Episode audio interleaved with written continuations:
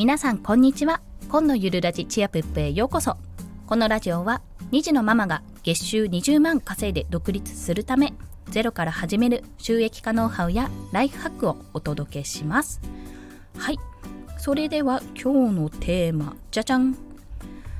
育児と発信活動の共通の注意点ですね。そちらについてお話をします。まあ、これは私が現在0歳と2歳の子供がいる一応ママなんですよ。一応ね一応っていうかママなんですよ。で子育てをもう現在進行中でやっている中でこれ発信活動にもつながるなって思うことが結構日々あるんですよ。感じている部分があります。でその共通の注意点を昨日ビビビッと感じたわけです、まあ、何があったかってまあ失敗したんですよいろいろ子供に怒鳴っちゃったんですねなんでなんでこういうこと言うの？みたいななんでこういうことするの？って怒鳴っちゃったんですよ。はい。もう声がちっちゃくなっちゃうくらい。はい。まあそんなことがあって、そんな失敗を踏まえた時に、こう一人反省会、寝る前にしていた時に気がついた共通の注意点。これね、たった一つの注意点です。もうここを押さえとけばあの気持ちがだいぶ楽に楽になって肩の荷が下ります。それは何かというとすぐに結果を求めないこと。すぐに結果を求めないことです、ま、どういったことか詳しく解説をしていきますね。まずね育児も、まあ、子育てですね。もう発信活動もいきなり何かをパッてこちらが行動して例えば注意をしてこれは触っちゃダメ。子育てで言うこれは触っちゃダメとかツイッターで言うと1ツイート何かをした時にめちゃめちゃ結果が出るなんてことはありません。それは。もしかするともしかするとね万が一あったとしてもそれは本当に積み重ねてきた最後の一手だったかもしくはたまたまです。本当に偶然だと思います。私もツイッターを始めてまあ、数ヶ月経ちましたけど実際アクティブに始めてからは4ヶ月5ヶ月ぐらいかな経ってますけどなんかすっごいバズったって思うツイート何度かあったんですよ。2度3度ぐらいかな。正直なんでこれがバズったのか意味がわからないっていうものもねそんな風に思ってなかったのにバズったと。でそれを見たんですけども研究したんですけども、まあ、理由はどちらもあのインフルエンサーの方もしくはフォロワーさんがたくさんいらっしゃる方の目に留まってその方がリツイートしてくれたからだったんですね。でそれは何でかっていうところはいろいろ考えたんですけどももうねおそらくちゃんと考えれば理由はあると思うんですよ。タイミングとか時間帯だったとか。でも偶然です。これはねほぼ言える偶然。だってそれ以外つながりないんですもん 全くもって。そうたまたま目に留まってあなんかこれ言ってるなと思ってポチってなったんじゃないかなと私は踏んでおります。まあ、その偶然をチャンスに変えなかったところが、まあ、痛々しいところなんですけどもそこはまたねもうこれからも継続してちょっと努力は続けていきたいと思いますというところ。で子育ても同じで一回言えば守れるんだったら人間みんなもっと正しく生きてますよっていうところなんですよ。でしょ？一回行って守れるんだったら子供は怪我しないし危ないところにも登らないしあのつい火がついてるとこガスコンロとかに近寄らないんです。そう。すぐに結果は出ないんですよ。当たり前なんですけど。その当たり前がねやっぱりどっかで抜け落ちる時があります。発信活動もそりゃ1ツイートでねやってあの何かバズって一気にフォロワーさんが1000人になりましただったらそんなドリームな話あったら嬉しいしもうそれをやそんな状態だったらそれをやれば 失礼しました。1000人すぐになるんだったらみんなやっててフォロワー10人とかいう人がいません。そういう話なんです。やっぱり子育ても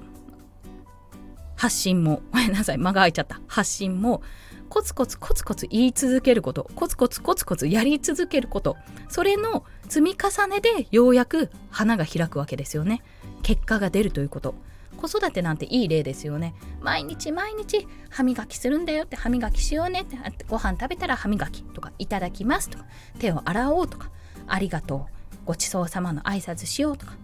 帰ってきたら手を洗うよとか毎回毎回やることで子供があ帰ってきたら手を洗うんだとかあ帰ってきた靴を脱ぐんだ靴下を脱ぐんだとかそうやって習慣化していくわけなんですよ。そういうことでしょ？結局。うん。それと発信活動は一緒っていうことなんですだからこのすぐに結果を求めずにあこれが私が今やっていることが1ヶ月後1年後2年後とか長い目で見たらおそらくこう考えてくれるだろうとこうなるだろうこういう結果になるであろうと思ってやり続けることが大事というところなんです。これねあの私が学童保育の指導員をしていた時にあの何度言っても治らない子ってやっぱいたんですよ。うん、それは 子育てなんて全くしてない時ですよ。でああもうなんかどうしてこんなに私はねそのそれをやることによっての結果が見えてるってそうなってほしくないから、まあ、飛び出すなとかあのそこで叩かないとかそういったことを言うんですけどやっぱりまあなかなか治りづらい落とし込めてなかったんだろうなって思うんですよ。ただその時にね先生に言われた言葉だったと思うんですがあのいつか絶対どこかでその記憶が呼び戻って本当にやってはいけない時にやらなくて済むと考えて話し続けるってことですね。だから要はすぐに結果は求めずに長い目でやり続けていくことが大切っていうところです、まあ、そこは最終的にどこかのタイミングで芽が出ますよ。花が開きますよ。というところなんですよね。まあこれがあのー私も気づいたというかもう知っていたんですけども改めて気づいたという育児と発信の共通の注意点でございます。すぐに結果を求めないこと。これに尽きると。ただやっぱり忘れちゃうんですよねこれ。どうしても忘れちゃうしどうしてもすぐに結果が出てほしいと思っちゃうんですよ。前までやれてたのになんでみたいな形にどうしてもなってしまうのでその度にそれを思い出すたびにそう思うたびに私はこのすぐに結果を求めないということを思い出していきたいとそう考えております。はいいかがでしたでしょうか？今日はですね、えっと、合わせて聞きたいというところでやっぱすぐに結果を求めてしまう焦ってしまうって方ももちろんいらっしゃると思いますただやはりこう長い目で見て考えて、まあ、その間のね作業量はどんどん上がったり下がったりいろいろあると思いますが1年後の自分を想像しながらできるように、まあ、そういう自分を目指すためにやってほしいことと聞いてほしいものをそれぞれご紹介します。やってほしいことは、まあ、これはもう何度も何度もご紹介しているんですけども池早さんの無料メルマガですねこちらあの1年経っても実は1年後に終わりますっていうようなお話だったんですが 1年経ってもまだ実は続いております。まあ私も1年経っているものなんですけどもね。で、やっぱりあの1年後その1年分を読み返した時に私全部が全部正直言って課題できていないんですけどもやはりあ言っててこれ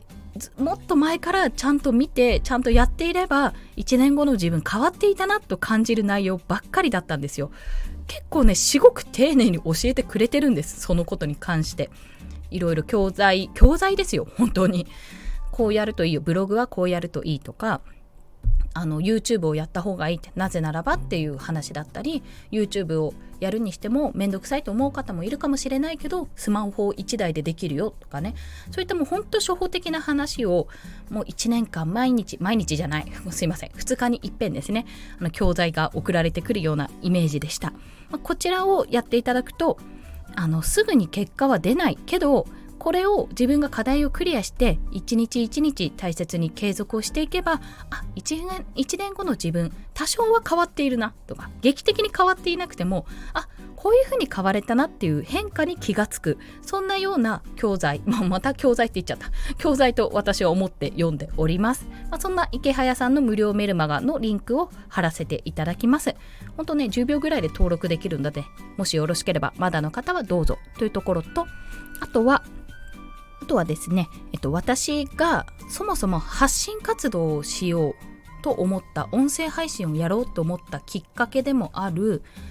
周平さんですねボイシーパーソナリティの周平さんのラジオ1年後の自分を楽にするラジオのリンクを貼っておきます。まあ、すでにねこれを聞いてる方ご存知の方ばかりだと思うんですけども、まあ、 Voicy 聞いてる方もいらっしゃると思うのでやっぱりあの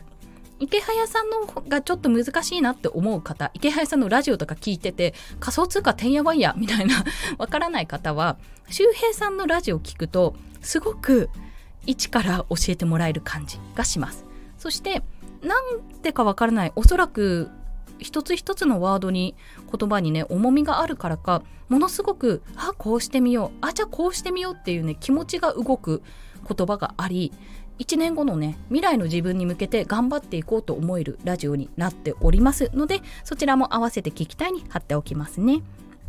あとは、まあ、育児つながりということで私あの1冊 Kindle 本出版しておりましてあの今上の娘が2歳ですね2歳になるまでの間に本当にてんやわんやあった産後すぐにイベントあるんかいみたいなそんなところから始まるあの電気体験記かな？を出版しております。まあ、Kindle Unlimited だと読み放題プランに入ってるので、まあ、まだ入会されてない方、初月無料で30日間無料で読むこともできますし、いくらだっけな、300円ぐらいで確かやったので、まあ、もしご興味ある方は読まれてみてはいかがでしょうかというところがございます。一応ね、学童保育及び保育士ということで、子育て支援の施設で働いて、8年間ぐらい働いてるのに、全くもって自分の育児に、ね、あんまり反映されないというねいろいろ絶望的な思いをしつつ書いた一冊なのでもしよろしければご覧ください。